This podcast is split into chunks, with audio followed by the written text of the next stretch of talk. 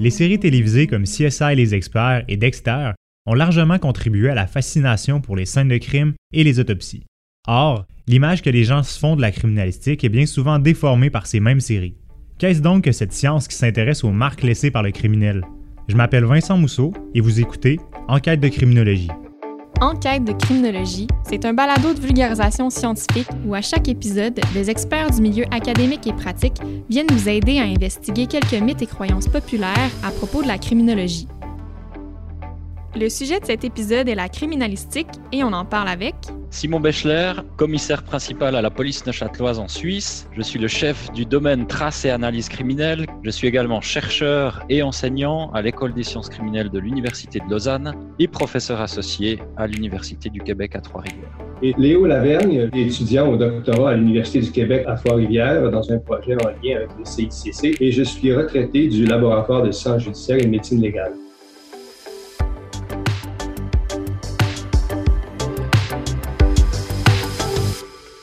Pour avoir moi-même étudié en criminalistique et en criminologie, je suis à même de constater que beaucoup de gens mélangent souvent les deux domaines. Et donc logique de débuter cet épisode en vous demandant à quoi est-ce qu'on fait référence quand on parle de criminalistique?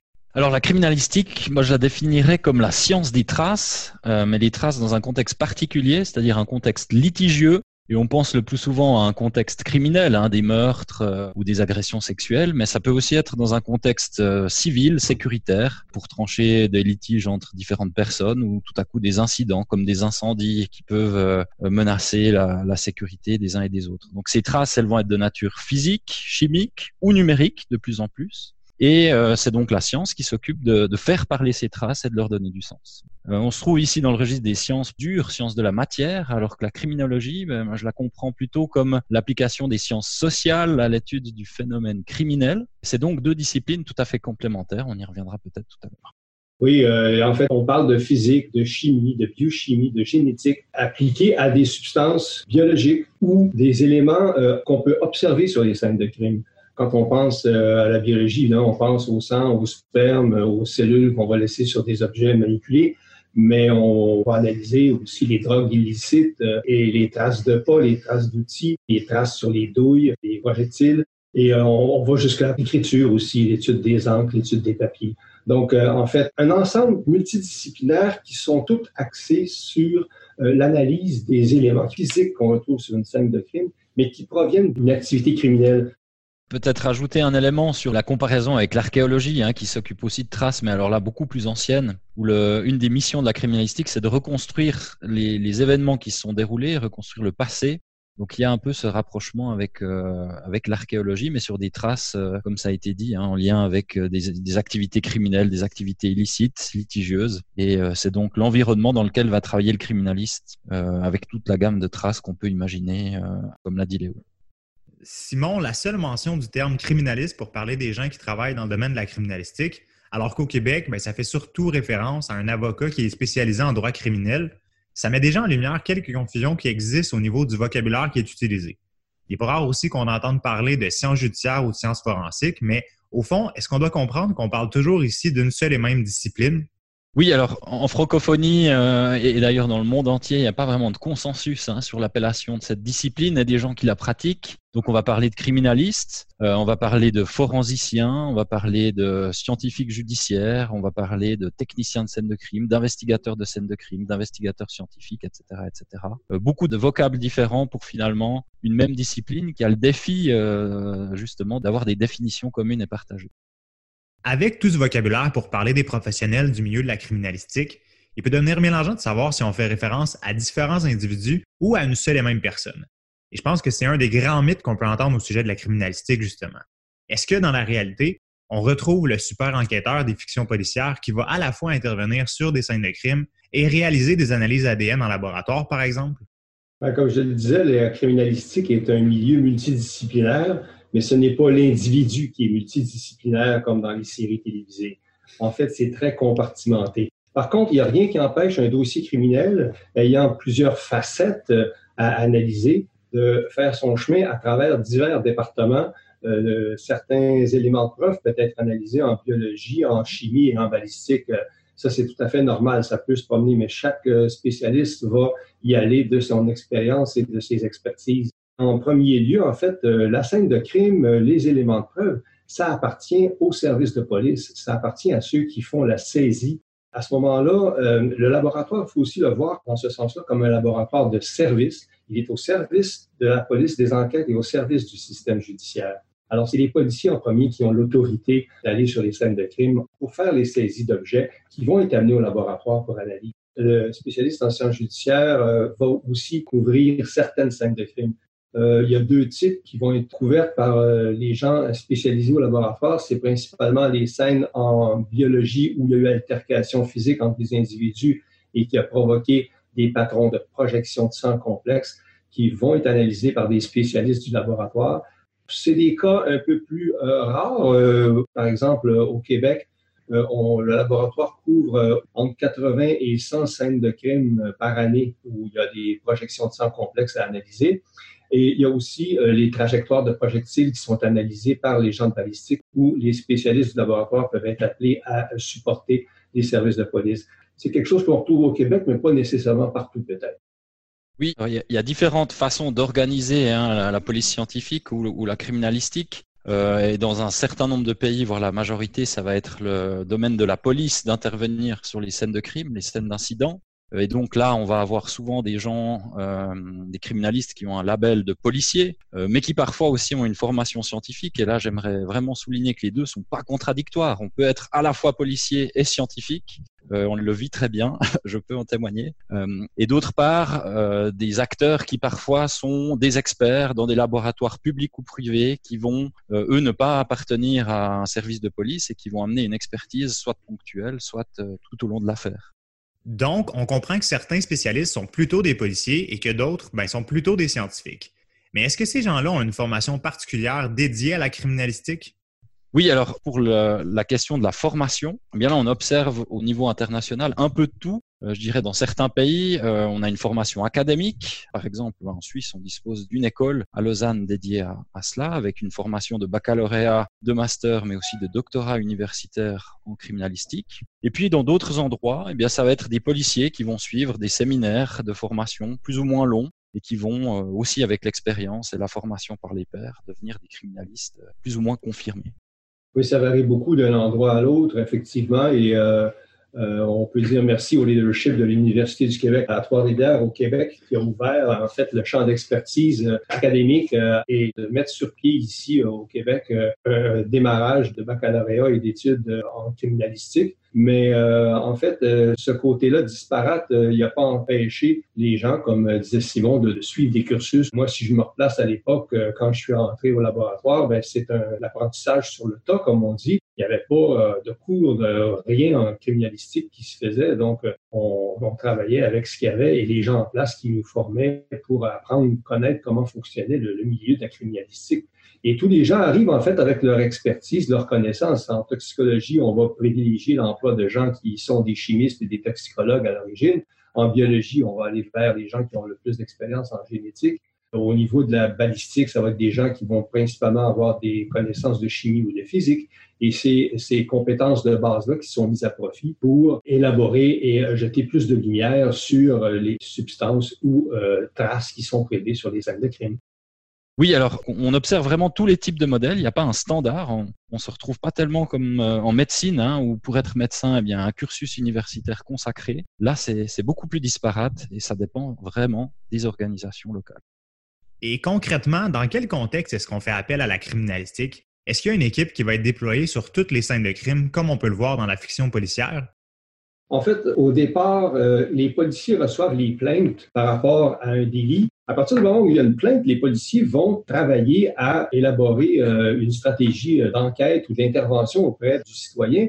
Et s'il y a des éléments de preuve qui peuvent être collectés ou échantillonnés sur la scène pour amener au laboratoire, ils vont le faire. En fait, du moins au Québec, les stratégies sont établies et la, culture est en place pour traiter tous les types de dossiers, de l'introduction par effraction jusqu'à l'homicide. Par contre, c'est sûr qu'il y a une certaine routine dans tout ça on va trouver tous les types d'agressions, etc., qui amènent des substances biologiques. C'est très courant d'amener ça au département de biologie.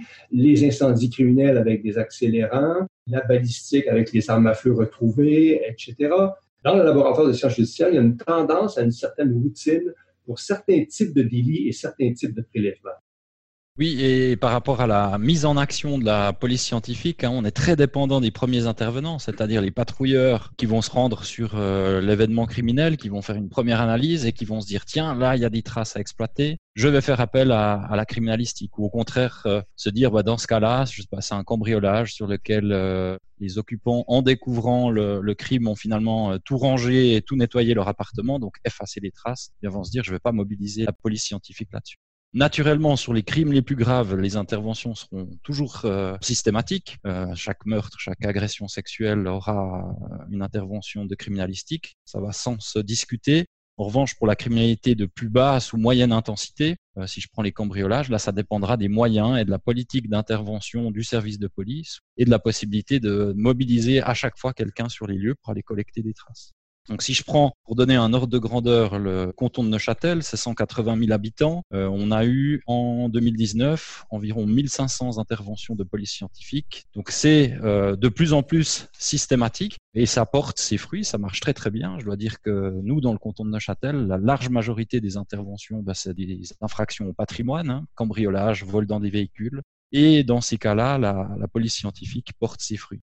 On comprend donc que la police scientifique n'intervient pas sur toutes les scènes de crime et dans toutes les enquêtes, mais l'importante question demeure aussi de savoir s'il y a bel et bien toujours des traces matérielles à découvrir sur une scène. Est-ce qu'un criminel laisse toujours des traces derrière lui?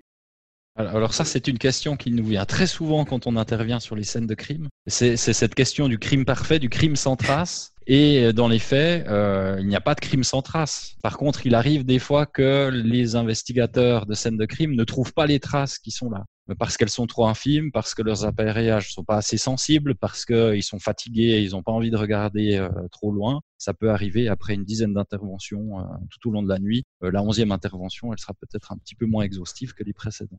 Et pour se donner un maximum de chance au niveau criminalistique de trouver des traces, ben on va pas s'intéresser que à l'ADN, que aux empreintes digitales, mais on va regarder aussi les traces d'outils que vous allez laisser en forçant la porte, euh, les traces d'oreilles peut-être que vous allez laisser en écoutant à la porte pour voir si l'appartement que vous souhaitez cambrioler est occupé ou pas ou encore les traces de chaussures que vous allez laisser euh, en vous déplaçant. Et vous en conviendrez, c'est assez difficile de commettre un crime sans marcher sur le sol, euh, sans forcer une porte, sans avoir contact avec la victime, sans lui mettre la main dessus euh, lui laisser donc un peu d'ADN sur ses vêtements ou sur sa peau. Donc si vous êtes dans l'idée de ne rien toucher, eh bien, euh, vous allez finalement ne pas commettre de crime. Alors, on, constate quoi? On constate certains délinquants qui prennent des contre-mesures de, criminalistique, hein, qui vont porter des gants, bien sûr, mais qui vont aussi, dans certains cas, utiliser d'autres stratagèmes euh, que je ne vais pas donner ici parce qu'on ne veut pas donner trop de, bonnes astuces aux criminels. Mais euh, souvent, ces stratégies-là, elles vont générer plus de traces qu'elles vont détruire. Hein. Je vous donne un exemple, c'est certains délinquants qui vont utiliser des extincteurs pour euh, arroser de poudre d'extinction toute la scène de crime en pensant avoir comme ça détruit les traces. Alors ça sera vrai pour certaines, mais euh, il arrive que ces délinquants, en faisant ça, eh bien, ils marchent après dans la poudre d'extinction et ils laissent des traces de chaussures encore plus belles que celles qu'il y avait avant. Et ils vont surtout manipuler l'extincteur euh, et y laisser de l'ADN ou des empreintes digitales. C'est un fait qu'il y a des traces sur toutes les scènes de crime et qu'elles ne sont pas toujours évidentes ou visibles. Euh, même si on est en dehors de la scène de crime, ça demande de la part du spécialiste de la curiosité, de l'attention, de la rigueur pour bien analyser la pièce. Il y en a qui euh, vont contenir des substances biologiques, de l'ADN, des traces de peau, mais il faut vraiment être attentif parce que c'est parfois caché dans des petits raccoins, des, petites infractuosités euh, de la pièce. C'est pas toujours évident. Alors évidemment, si on met de côté euh, d'une manière trop cavalière les autres approches euh, d'analyse euh, dont Simon vient de parler, ben, on peut passer à côté de beaucoup de données ou d'analyse sérielle dans beaucoup de cas. Et ça pourrait aider de démultiplier et de garder encore davantage cette idée de multidisciplinarité sur les scènes de crime. Ne faut pas juste penser chercher l'ADN, mais de regarder avec autre chose pour avoir une vue plus large et plus complète de ce qui se passe en réalité. Parlons peut-être plus en détail de l'exploitation de l'ADN parce que vous avez mentionné plutôt l'ADN de contact. On peut facilement s'imaginer un prélèvement ADN à partir de sang retrouvé sur une scène de crime ou sur des objets, mais à quoi est-ce qu'on fait référence quand on parle d'ADN de contact exactement? Ben, on pense surtout à tout l'ADN qu'on va libérer par notre peau sur les objets touchés ou qui se retrouvent sur les vêtements qu'on a portés. Ce sont les techniques d'analyse moderne, d'amplification qui permettent d'analyser les très petites quantités d'ADN qui ont permis cette ouverture d'analyse qui n'existait pas à l'origine, quand les laboratoires de sciences judiciaires ont commencé avec les techniques traditionnelles dans les 5-10 premières années. Donc, euh, le vêtement que vous portez, ne serait-ce qu'une journée, une fois, euh, au collet, au poignet, euh, il y a suffisamment de petites particules de peau qui vont s'être collées aux vêtements pour qu'on puisse les prélever et faire un profil génétique complet de la personne qui a porté le vêtement. Donc, euh, l'ADN étant euh, universel sur les différentes parties de notre corps, hein, on, peut comparer avec toutes sortes de dossiers où il y a eu du sang, du sperme, de la salive, des mégots de cigarettes et des vêtements portés. Donc, on peut rassembler différents types de dossiers finalement avec des analyses de ce genre. Mais euh, en criminalistique, on a rarement affaire à, des profils complets et parfaits de tout le génome on a plutôt affaire à des traces qui sont partielles, qui sont parfois dégradées parce qu'elles sont là depuis plusieurs jours, plusieurs semaines, plusieurs années, parce qu'elles sont extrêmement infimes, parce qu'elles sont mélangées. Et ces traces très partielles vont faire qu'on va aussi avoir affaire à des profils ADN partiels et donc à tout sauf à des certitudes qu'il va falloir euh, donc gérer, qu'il va falloir mesurer, qu'il va falloir expliquer. Et euh, ça, c'est tout un défi hein, en matière d'analyse ADN. Donc, on a souvent euh, l'imaginaire que c'est extrêmement puissant, que c'est unique, que c'est la reine des preuves, que quand on a une correspondance ADN, ben, l'affaire est jouée, la personne est identifiée, le crime est résolu. Et en fait, c'est pas du tout ça.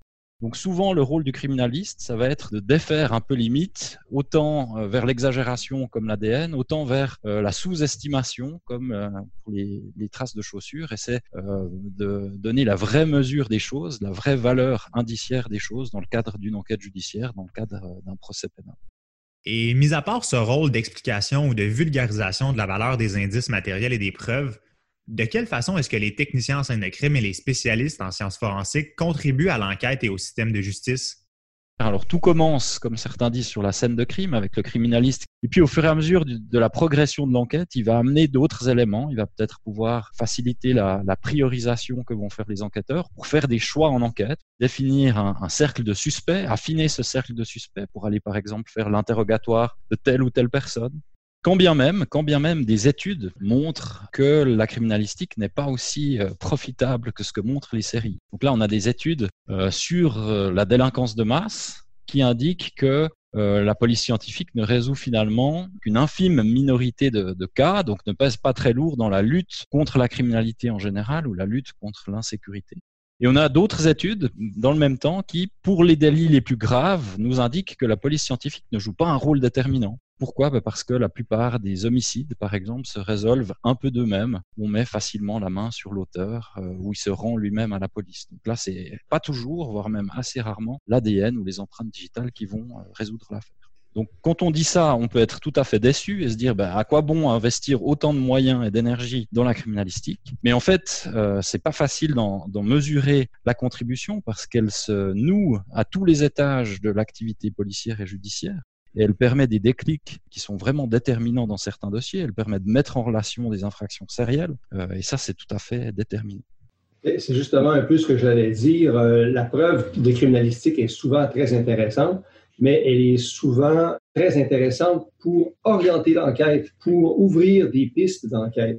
Simon faisait état des analyses qui permettent de déclarer les crimes en série. Alors, l'ADN et, les banques de données, ainsi que les banques de données des traces sur les douilles de projectiles et d'armes à feu. Pour les armes à feu, c'est très important. Mais il ne faut pas perdre de vue non plus vraiment la vue d'ensemble très générale de l'apport de la criminalistique au système de justice.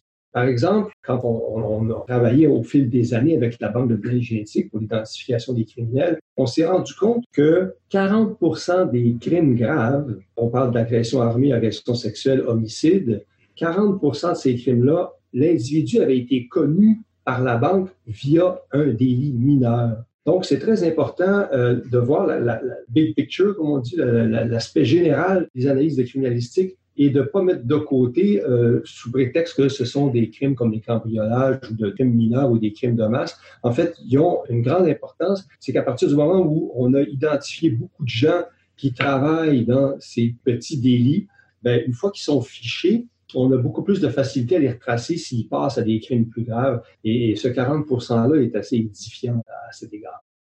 Donc, la criminalistique est, oui, utile à la résolution des affaires criminelles, Mais il y a aussi beaucoup plus que ça, notamment au niveau de ce qu'elle peut amener à la compréhension plus globale de la délinquance. Et là, ben, ça nous rapproche drôlement de ce qui est fait en criminologie et du lien entre les deux disciplines que vous avez mentionné au tout début de l'épisode. Oui, c'est exact, c'est-à-dire euh, de nouer la criminalistique avec tout son environnement, c'est-à-dire les autres acteurs du système judiciaire, ça c'est une chose, mais tous les savoirs criminologiques euh, sur les phénomènes criminels, sur le profil des auteurs, sur le renseignement criminel, auquel la criminalistique va amener des éléments d'information tout à fait précieux parce que objectivés dans des traces matérielles, des traces qu'on va pouvoir mesurer, comparer de façon systématique. Et là, on a une contribution qui est assez unique à la criminologie, euh, en plus de la contribution à la justice à laquelle on pense le plus souvent. Tout à fait. en travaillant dans le milieu, on s'aperçoit qu'il y a des liens directs qui peuvent être faits entre ce qu'on retrouve au laboratoire de criminalistique et ce qui, en fait, peut être analysé par la criminologie. Parce que qu'est-ce que l'individu laisse sur une scène de crime? Et le résultat, en fait, de ses comportements, de ses attitudes, de son activité, euh, de, ses, euh, de, sa, de la façon dont il travaille. Par exemple, euh, moi, ce qui m'a intéressé, si je prends par exemple mon sujet d'étude au doctorat, ben, mm. c'est d'analyser les concordances ADN en forme de réseau. Mais en fait, on peut voir là, les individus qui ont travaillé ensemble au fil du temps. Donc, à travers les traces par ADN, on peut reconstruire un peu les carrières criminelles des individus. La codélinquance et tout ça, c'est un des, grands thèmes d'analyse de la criminologie. Et on, on en retrouve finalement les traces au niveau euh, de l'ADN euh, quand on regarde l'ensemble des résultats d'une banque de données génétiques. Euh, en même temps, les analyses ont été mises en place au laboratoire et qui originent des travaux avec Simon en, en, Suisse sur les faux documents, les faux permis de conduire. Et quand on analyse les traces d'encre, les fausses signatures, les éléments physiques des faux documents, ça ramène à certains individus faussaires qui ont des pratiques de travail particulières. Donc, ça ramène à leur activité propre et ça permet de, donc de faire des liens avec le travail de ces individus-là, qui est en fait un élément de leur carrière criminelle. Donc, des, liens qui sont directs entre les deux disciplines. Et, c'est un point nouveau de penser, d'ajouter et de travailler à tisser ces liens-là entre les deux disciplines qui travaillent en fait sur la résultante de l'activité criminelle. C'est absolument ça, c'est de pouvoir alimenter les études criminologiques en donnant un nouveau type de données à côté des entretiens qu'on pourrait avoir avec des criminels, à côté de l'étude des dossiers judiciaires. Et euh, là, c'est une prise tout à fait intéressante et, à creuser. Dans tous les cas, on comprend que s'il existe des distinctions claires entre la criminologie et la criminalistique, les deux disciplines demeurent tout de même interreliées et elles peuvent aider à faire avancer les connaissances de manière plus générale sur les phénomènes criminels. Simon Bechler et Léo Lavergne, Merci d'avoir pris le temps de participer à ce balado. Merci à vous. Merci. Loin d'être l'œuvre d'un seul super enquêteur, le véritable recours aux traces matérielles à des fins judiciaires apparaît plutôt comme le fruit d'une étroite collaboration entre policiers, scientifiques et juristes. C'est par la mise en commun de leurs compétences et connaissances respectives que la criminalistique peut vraiment être utile à la résolution des crimes. Vous écoutiez Enquête de criminologie, un balado du CICC, le Centre international de criminologie comparée. La réalisation et la coordination de ce balado est assurée par Marie-Ève Dubois, Raphaël Waro, Vincent Mousseau et Geneviève Rioux.